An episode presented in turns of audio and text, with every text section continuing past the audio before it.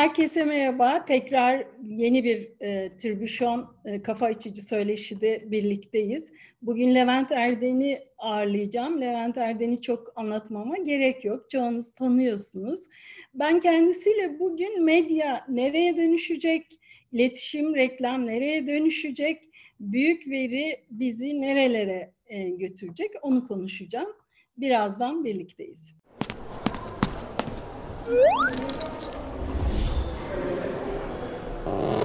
Bugün Levent Erden'i ağırlayacağız. Ee, Levent hoş geldin. Levent hocam diyeceğim ben sana. Zaten siz nasıl uygun görürseniz öyle deyiniz efendim. Çünkü şöyle bakıyorum. Şimdi Galatasaraylı, Boğaziçi'li, sonra reklam veren marka yöneticiliği, e, sonra ajanslar, çeşitli ajanslar, e, ajans başkanlıkları, sonra programcı, tarih, müzik, çizgi roman meraklısı, konuşmacı, eğitimci. Şu anda birlikte Bilgi Üniversitesi'ndeyiz ve e, çok güzel iki programı yürütüyoruz işbirliği halinde. Şimdi bir taraftan da benim hayatımda tanıdığım en dağınık adamsın. Yani nasıl bu kadar çok şeyi bir arada yürütebiliyorsun? O dağınıklığın içerisinde düzeni nasıl sağlıyorsun Levent Hocam? Ya dağınıklık zaten kendi içinde bir düzendir. O kadar dağınık değil.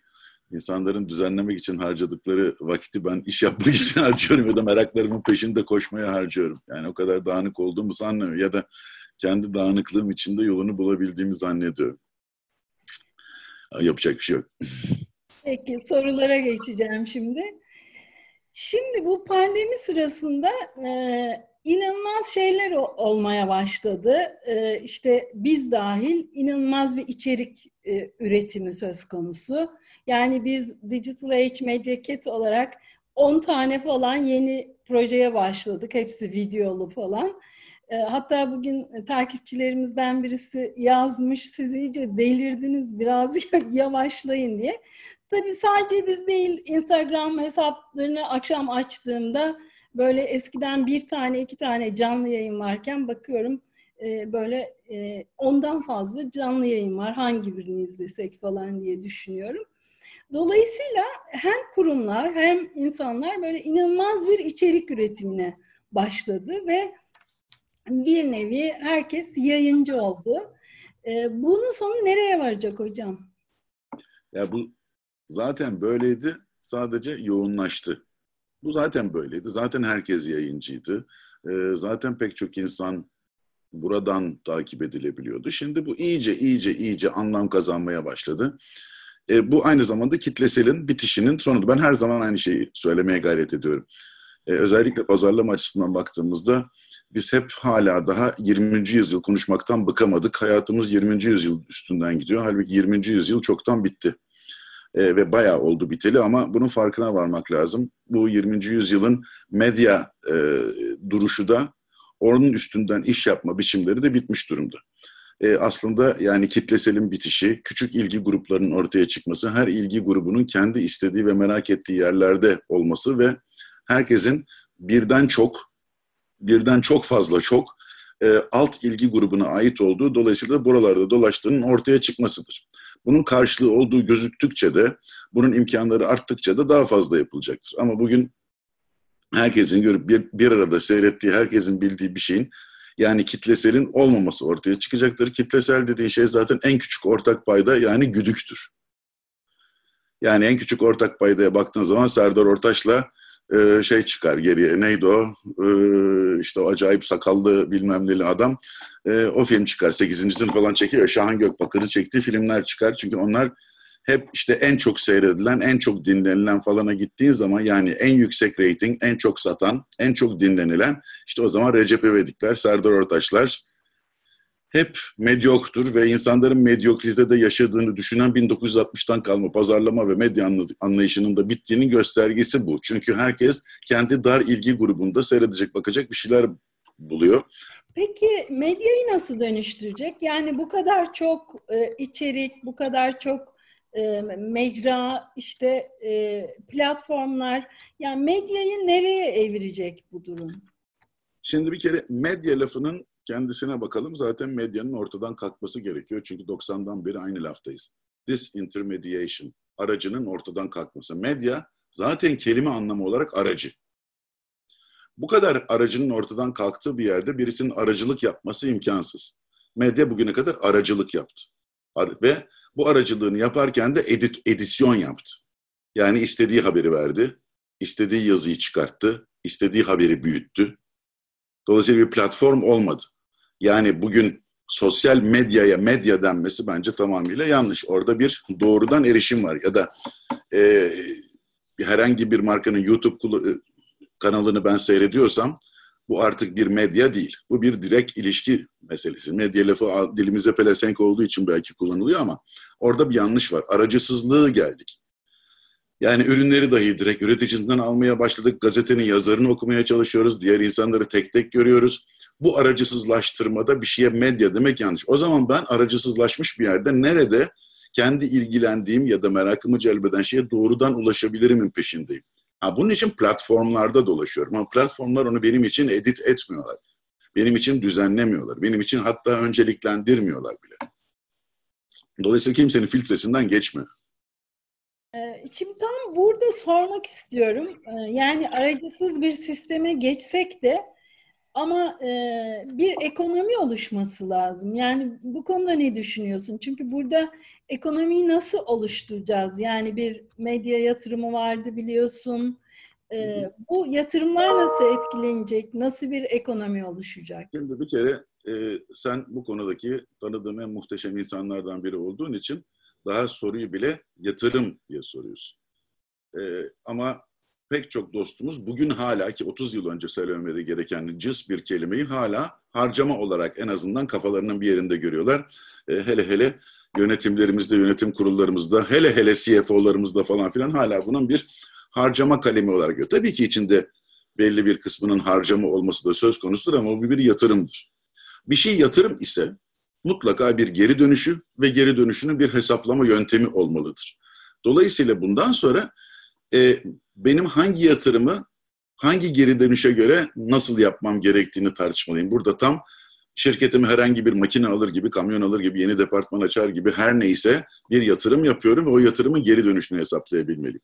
Bugün eskiye göre bir trilyon misli daha kolay bir geri dönüş hesabı yapabilmekteyim. Üstelik de 24 saatlik dilimlerde yapabilmekteyim. Yani ver televizyonda reklamı Ocak ayında.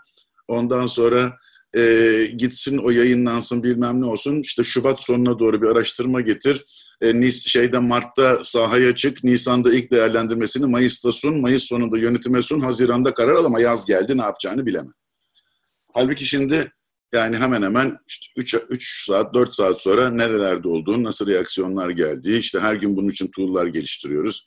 İşte semiyolojik tool'lar bilmem neler. Evet Türkçe'de biraz zor e, bütün bunları yapmak ama yani e, her halde hani hatun felaket güzeldi şimdi. Felaket iyi mi kötü mü? Felaket bu kadın güzel mi? Değil mi? Ya, felaket bir hatun her şey olabilir.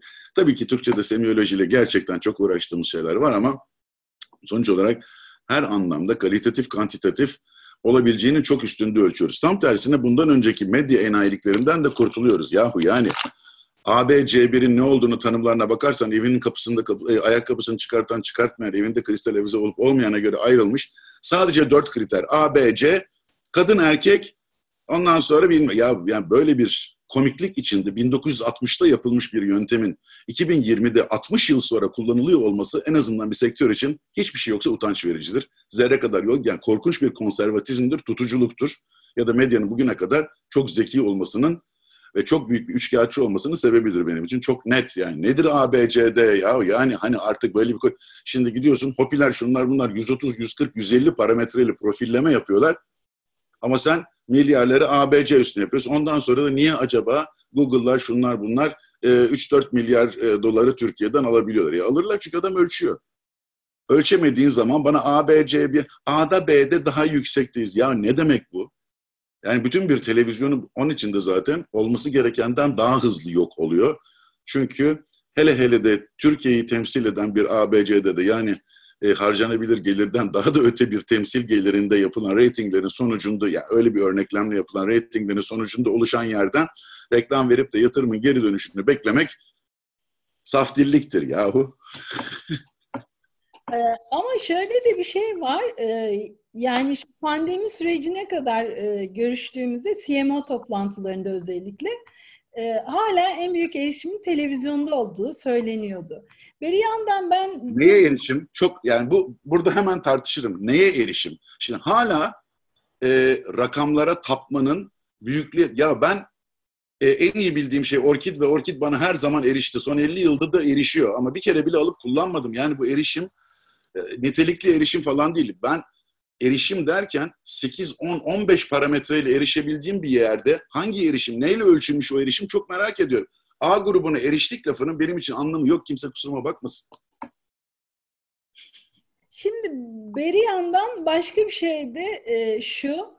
E, işte büyük büyük prodüksiyonlar, hep güzel eller, güzel bacaklar, güzel ciltler, güzel çocuklar ve e, koca bir reklam sektörü var e, ki e, büyük prodüksiyonlarla e, tüketiciye erişmeye çalışan ve biz 10 yıldır bu hani dijitali sen sevmiyorsun kelime olarak ama öğrenmeye çalışıyoruz ve benim izlediğim kadarıyla da dijital olarak sahneye çıkıp hani biz yeni nesil ajansız diyen ajansların çoğu da hani geleneksel ajanslar gibi prodüksiyonlar yapmaya başladılar.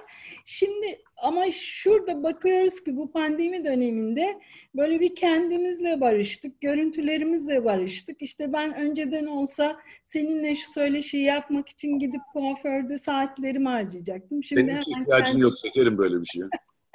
Şimdi yani peki bu reklam sektörünü nasıl etkileyecek? O konuda ne düşünüyorsun? Şimdi yani o pürüzsüzlük, o mükemmellik, gidip biraz daha böyle kusurları mı öne çıkaracağız? Maliyetler mi düşecek? Ne olacak? Şimdi bazı şeylerin başlayıp bazı şeylerin bittiğini iyi bilmek lazım. Ee, iki taraftan bakalım. Zaten reklam dediğimiz şeyin tartışılır olduğu bir yerdeyiz. Çünkü reklam bir iletişim tarzı değil. Reklam bir iletim tarzı. Yani bir tek yönlü iş.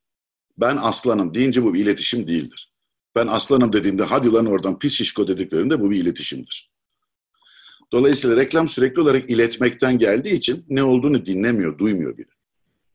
Onun için hatta bakarsak da zaten bugün reklam diye konuşulan 20. yüzyılı bırakmak lazım diye yırtındığım şey de zaten 1960'ların getirdiği. Güzel dediğimiz insan da 1960'larda çıkan. Niçin Twiggy'ler bilmem neler, niçin herkes zayıflamaya çalışıyor? Rita Hayworth çok zayıf değildi. Marilyn Monroe çok zayıf, sıskacık bir kızcağız değildi. Hiç kimse öyle pek sıska mıska değildi. Tamam hiçbiri şişko bilmem ne değildi ama hepsi normal insanlar. Normal insanın, normal kilodaki insanların işiydi. Bunlar 1960 ile beraber çıktı. 60'ın da sebepleri var. Bir kere doğum kontrol hapının bulunmasının inanılmaz bir dönüşümü var. Yani e, kadınlar ve sevişme ve bilmem nenin hürriyetinin son noktaya çıkartılabildiği bir yer var. Mary Quant'ın mini eteği çıkartması ve Twiggy'nin sunulması yepyeni bir değerin sembolü. O zaman çok ayrı bir ağır karşı çıkış var. Yani mesela bikiniye bikini isminin verilmesi bikininin çift parçalı olmasından değil o sırada e, salak Amerikalıların bikini atölüne atom bombası atması ve herkesin hala yani savaştan bu kadar kısa bir süre sonra 50'lerin sonunda atom bombasının adını duyduklarında da nefret ettikleri için bikini de denizler bizimdir deyip o atölün adını verdiler. İşte o zamanki bilincin ortaya yarattığı o ince bilmem ne güzel bir şeyden bazıları kayboldu ama hala onlar gerçekmiş gibi bugüne kadar getirildi. Hayat o değil. Dolayısıyla orada gösterilen insanlardan, o sıfır bedenlerden, bilmem nelerden falan filan da yavaştan, yavaştan derken artık 2000'lerde bunun anlamının kalmadığı çıktı piyasaya. Daha da önemlisi bu selfie lafı ki 2014'ün Oxford Dictionary'nin seçtiği laftır bir önemi var. Selfie, öz çekim falan gibi salakça Türkçe'ye çevirdiler. Burada çekilen çekilmeyen bir şey yok. Orada önemli olan şu, senin beni beğenmenin önemi yok. Sen beni, benim beni beğendiğim gibi beğenmelisin. Hatun'a bakıyorsunuz 15 tane çekiyor böyle bir şeyler yapıyor onu koyuyor. Niye? Kendini, kendini beğenecek. Onun kendini beğendiği şekilde beğenirsen anlamlısın. Halbuki reklamcı mesela bunu hiç görmedi. Reklamcı sürekli olarak başkalarının seni beğenmesi üstüne kurdu. Ay bu gelinin börekleri neyle yapmış acaba? Ya da aa fayanslara bak diyen eve gelen komşu. Ben de kocama. Başkasının beğenmesi hiç kimsenin derdi değil. Kimsenin birilerine beğendirmek gibi der diyor. Kimsenin derken kimse kusuruma bakmasın 45 yaş altından, 40 yaş altından bahsediyorum tabii ki. 40 yaş üstünün hala o dertleri var. Hele hele benim yaşımdakiler anneannelerin evinde misafir odasında büyümüş. Orası kilitlidir. E, koltukların üstünde çarşaflar vardır. Her temizlik haftasında orası dibine kadar temizlenir. Tekrardan kilitlenir falan. Tabii o devrim bitip de insanın kendisinin değerini ortaya çıkartması, başkalarına karşı güzel gözükmektense kendisini kendisini beğendiği gibi bir yere geldik. O zaman bu geldiğimiz noktada da illa süper güzel insanlar, bilmemler şunlar bunlar olmasının yok. Bugün televizyona da baktığınızda o süper güzel kadınlar, şey, e, film endüstrisine baktığınızda süper güzel kadınlar falan yavaştan ortadan kalkıyor. Çünkü insanların öyle bir derdi yok. E, ama bunun farkına varmak lazım. Onun için hep 20. yüzyıl bitti lafını pek çok alanda pek çok kere söylemek zorunda kalmamın sebebi bu. Çünkü hala Amerikan kaşıyla Türk boku yendiği için 80'ler e, ve 90'larda yazılmış kitaplardan alıntılar yaparak bugünü anlamaya çalışmanın zorluğunu anlatabilmek gerekiyor. Yapacak bir şey yok. Onun için bugün insanların kendisini nasıl beğendiğine bağlı. Bakıyorsun şimdi tombul tombul hatunlar dahi evde kaldıkları için hepsi bir tane kapı aralığında amuda kalkıyorlar. Çünkü oradaki dertleri popolarının güzel olması değil amuda kalkabildiklerini gösterebilmek. Yani hakikaten hepimiz günde en az beş defa kapı aralığında duvara dayanıp tamuda kalkan bir arkadaşımızı görüyoruz. Tamam bu hiçbir zaman benim popom güzel derdi değil o gerçekten. Bir şeyi yapabiliyorum derdi. O kendisine ispatlıyor. Yapabildiğimi de siz de beğenin. Çünkü ben kendimi bunu yaparken beğendim diyor. Bunlar önemli şeyler.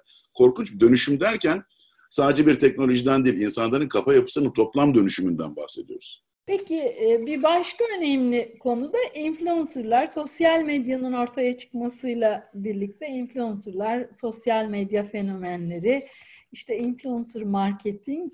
E, bu konudaki görüşlerini almak istiyorum. Bu kadar herkesin yayıncı olduğu bir ortamda bunların yaptığı şey sürdürülebilir e, olmaya ne ne kadar yakın? Yok, tam tersine bu enayi düşüncenin devamı bu. Yani en büyük en güzeldir. Şimdi bunun da bir gerisinden alalım. Bir başka 20. yüzyıl hikayesi. Sanayi devrimi sonrası özellikle de İkinci Dünya Savaşı sonrasında ne olur? İnanılmaz bir ekonomi vardır. Avrupa çökmüştür, Amerika çalışıyordur, bomba yememiştir ve sürekli üretmek zorundadır. Daha fazla otomobil, daha fazla tank, daha fazla iş makinesi, daha fazla uçak, daha fazla... Bittiğinde de bu daha fazla üstüne gidiyordur. Her şeyin çok olması, çok olabilmesi için mutlaka bir şeyi çok üreteceksiniz birim maliyetini düşürüp economies of scale yapacaksınız. Ondan sonra da daha ucuza getirip daha çok satacaksınız. Bunu yapabilmek için de standartlar olmak zorundadır. Ayakkabı dediğin 35 ile 40, 40 ile 45 arasındadır. Her dediğin işte gazoz şişesi 25 mililitreydi, Amerika 33 mililitre olmak zorundadır gibi her şeyi standartlar içine tıkıp ancak o standartlarda ürettiğin zaman daha fazla. Hatta biz bunu daha beterini yaşadık. Biliyorsunuz Türkiye'de, Türkiye dünyada tek ülkedir. İki tane otomobil markası 30 yıl hiç değişmemiştir. Yani farlarını, kenarını falan. Bir aralar o kadar rahat satıyorlardı ki enflasyondan dolayı kurayla geldiği için 6 ayda bir rengini değiştiriyorlardı. Dolayısıyla ne kadar çok evet, az değişiklik yapıp ne kadar standartlaştırırsan o kadar çok satıyorsun. Şimdi geldiğimiz noktada ise kişiselleştirmekten hatta Türkçesinin çok olmadığı için kullanmak zorunda kaldığım customization'dan bahsediyoruz. Hatta işte e, üç boyutlu bas, e, basıcılar sayesinde, printerlar sayesinde tekneler mekneler falan filan yapılabiliyor. Tek dergiyi basıyorsun, binlerce bastığın dergiyle neredeyse aynı fiyatları yüzde on pahalısına basabiliyorsun. O zaman biz hep çokun peşinden gidiyoruz. Şimdi bu 20. yüzyıldan kalma çok alışkandı bize bu fenomen ve influencer adı altındaki acayiplikleri yarattı. Çünkü 1 milyon takip ediliyor o zaman iyidir. Yani yani eski kafa. Yani reach'e bağlı. Yani erişime bağlı bir şey. O insanın relevance'a bağlı değil. Örnek bir tane husky köpek maması birilerine dokunmasın diye acayip örnekler alıyorum. Yani yoksa çok daha güncel örnekler ya da ürünlerden alabilirim ama olmasın diye söylüyorum. Husky köpek maması satıyorsak Şimdi sen meşhur bir insan olarak bir milyon takipçin var. Ben bir gariban olarak bin takipçim var. Ama seninkinin içinde 50 tane husky köpek seven var. Benim köpeklerle ilgili olduğu için 250 tane köpek seven var. Ama beni değil seni tercih edip eşek yüküyle para veriliyor. Çünkü senin bir milyon takipçin var. Yine eski kafa. Büyük güzeldir. Yani ne kadar kitlesel, ne kadar büyük o kadar iyidir. Valla yani önemli olan işlevi asıl burada geçer. Çünkü hangi alt hedef kitle grubuyla ne tür bir ilişki kuracağımı bilmeliyim. Ben hala aynı lafı daha çok insana daha fazla söyleyebilme derdindeyim ki bunun bitmiş olması lazım. Bir ilişkiyi yavaş yavaş yükseltebilmem gerekiyor. Onun için influence tamam şey bir şey demiyorum. Yani e, 15-18 yaş kozmetikleri ve o, o kendi diname içinde dünyada zaten hep öyle gelmiştir. Onlar gelirler, parlarlar, giderler. Ben de işte Pepsi'de çalışırken de e, daha sonraki Euro çalışırken de işte Spice Girls'ün nasıl çıkartıldığını ve iki buçuk yıl yaşayacağını da biliyordum. Onlar yapılır, yaratılır. Peşinden adamlar gider, hype'lardır. 15-18 yaş için zaten bir şey kuramazsınız. Hayatta hiçbir şey kuramazsınız. O yok olmak zorundadır. Hadi istiyorsanız onu 22'lere, 23'lere çıkartın. O yaşların, o ilgilerin ya da o kategoriler ve o yaşlar içinde her şey kabul. Ama onun dışında komik oluyor. Ee, üstelik de aynı adamın aynı e, şey nidalarla ah bak bana soruyorsunuz diye başlayan e, zibidilikler bilmem neler. Ondan sonra bana bu ve çoğu da zaten para verilmeyip ürün karşılığı yaptığı için ay bak bak Pelin Hanım bana bugün neli reçel göndermi ya yani hani ee, ve bunu pompalayabilen enayi yani ne ajansı olduğunu bilmediğim ajanslar bu insanlar ve onların kesintileri e, bunların saniyeleri şu kadar saniye burada söyledi falan filan gibi normalde ölçülmesi gerekmeyen ölçümlere dayandırılarak bir e, yatırım bile demeyeceğim. İşte orada benim için net bir harcama geri dönüş var. Söylüyorum hala e, belli bir yaş grubuna dayalı belli tür kategoriler, küçük kozmetikler vesaireleri bunun dışında tutuyorum. Onlar da saygılarımı sunarım onlara ama onun gerisinde bu işin böyle çalıştığını düşünmüyorum. Dolayısıyla e, influencer eski bildiklerimle yeni dünyada ne yapabilirim? Hah influencer'ı buldum. Bunu koyuyorum. Pelin'e söylettirdim. 1 milyon takipçisi var. Ahmet'e söylettirdim. 900 bin takipçisi var. Dolayısıyla bunlar söyleyince 10 milyon kişi beni duydu gibi hala daha çok insana eriştiğimde daha çok halt ederim niyetinde olan bir yapı var. Son sorumu sormak istiyorum. O kadar bitti mi? Aa daha yeni başladık. yeni başladık ama gerçekten o kadar akıcı konuştum ki üstelik bizim Mehmet Aras yapıyor bizim ekipten bu montajları.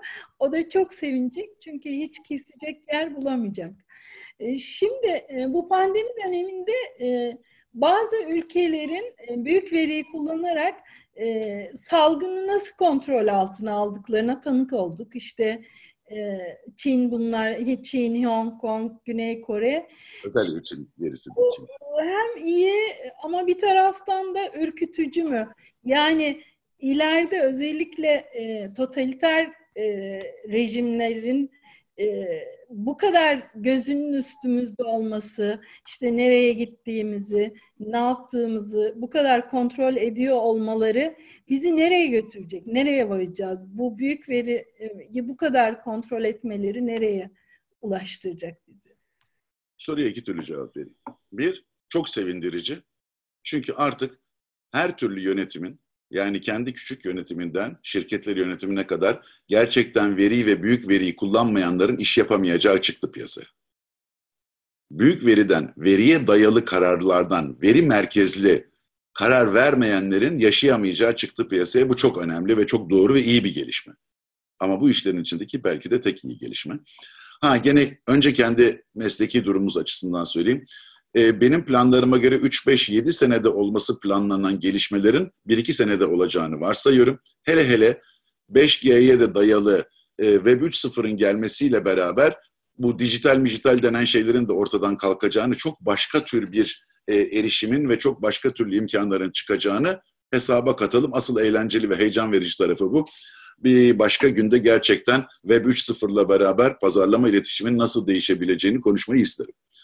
E, ama başta sorduğun soruya döndüğümde e, evet bu zaten bildiğimiz bir şeydi. E, zaten her tarafımızda mobese kameraları şunlar bunlar her bir şey vardı. Her tarafta numaramızı söyledi. Eve kurye bir şey getirdiği zaman vatandaşlık kimlik numaranı soruyor. Dolayısıyla hakkımızdaki her şey bilinir oldu. Ama bundan sonrası birazcık daha zor.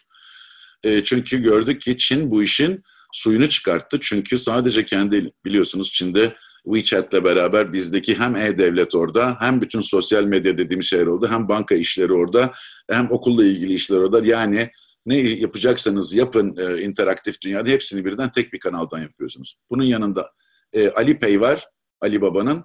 E, zaten onun kartlarını kullanabiliyorsunuz. Alışverişi Ali Baba'dan yapıyorsunuz ve bir tane de telefon operatörünü kullanıyorsunuz. Bütün bunların bilgisini de birleştirdikleri Unified Data kullandıkları için de burada bir de daha öteye gidip de insanların vücut dilinden kim olduklarını yani sadece yüzünü bile görmeden sadece vücut dilinden kim olduklarını bilecek kadar bir big data kullanılıyor. E, polisin üstünde termal kameralar var. 10 metreye kadar insanların kim olduğu, ne kadar da olduğu, ne yaptığı belli oluyor. Ve adamın hasta olduğundan itibaren son bilmem kaç saat içinde e, GSM operatörünün falan da etkisi ve yetkisiyle kimin yanında nereden dolaştığı belli olup izole edilebildi. Buradan şunu gördük, insanlara barkodlar verildi. Barkodlarla gidebilecekleri, gelebilecekleri yere kadar belirlendi. Ee, yakında çip takacakları çok belli. Bundan sonra kimin kimle çalışacağı, kimle evleneceği, neredeyse kimle flört edeceğinin dahi regüle edildiği bir yerden gidiyoruz. Öte yandan insanlar da bundan çok memnun. Çünkü bir hastalıktan, bir musibetten bu sayede kurtuldular. Şimdi bu şunu getirecek, yavaş yavaş da dünyada bu eğilimi görmeye başladık. Bir musibetten, bir toplu felaketten kurtulmak istiyoruz ve bunu dünya görüşümüz ne olursa olsun, yaşımız ne olursa olsun, mesleğimiz, eğitimimiz ne olursa olsun bu musibetten kurtulmak istiyoruz ve bunu kurtaracak olan her şeye ve her türlü yönteme mübah gözüyle bakıyoruz. Bu hakkı da veriyoruz. Hatta Türkiye örneği verelim. Sokağa çıkma yasağı ilan edilsin diyen onlarca aslında görüşü olmayan insan bile sokağa çıkma yasağının ilan edilmesini istedi. Şimdi yani insanların kendi iyilikleri olan için olan şeylere kendilerinin karar veremediği, bunun bir otorite tarafından kendilerine söylendiklerinde kendi yaşam haklarını kullanacakları gibi e, içinde çelişmesi gereken bir yapı var. Regülasyon dünyanın her yerinde böyle bir fırsatı kaptığı zaman tabii ki kullanacaktır ve bırakmayacaktır. Bırakması da söz konusu değildir. Bugün hiç beklemediğimiz yerlerde acayip şeyler oldu işte. Macaristan e, neredeyse totaliter bir rejime doğru gidiverdi Urban abi. Çevirdi her şeyi. Geri kalan taraflarda bunların dönüşeceğini görüyoruz.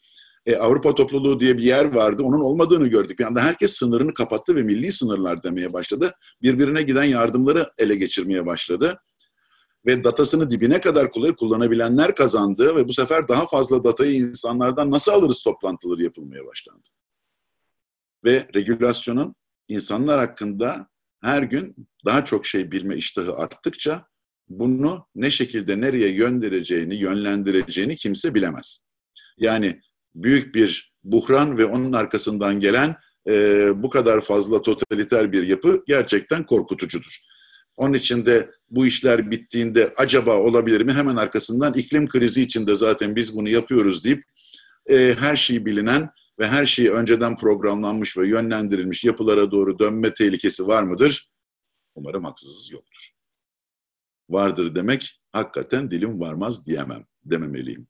Çünkü bunu dedikçe bunun e, bilgilerin insanın iyiliği için e, merkezi otoriteler regülasyon tarafından toplanmasını meşrulaştırdıkça aslında bundan sonra da o tür bilgilerin kullanılabilmesi ve insanların yönlendirilebilmesini meşrulaştırıyoruz. Bunun meşru olmadığını en azından mecbur kalınmış olsa dahi bir dönemle sınırlı kabul olduğunu hissettirmek zorundayız. Bunu meşrulaştırdığımız takdirde sonuçlarına katlanmak zorunda kalırız. Son derece ürkütücü ve aslında e, bazı şeylerde nasıl farkındalık yaratmamız gerektiği konusunda da çok net bir şey oldu. E, çok güzel bir söyleşi oldu hocam. Gelecek ay tekrar konuşalım çünkü konuşacaklarımız bitmedi. Konuşacağımız ee, çok şey var biliyorsunuz. Evet. Ama bunu biz 25 dakikayla sınırlı tutuyoruz. Ee, söz gelecek ay yine arayacağım seni ve konuşacağız. Çok çok teşekkür ediyorum. Ben teşekkür ediyorum.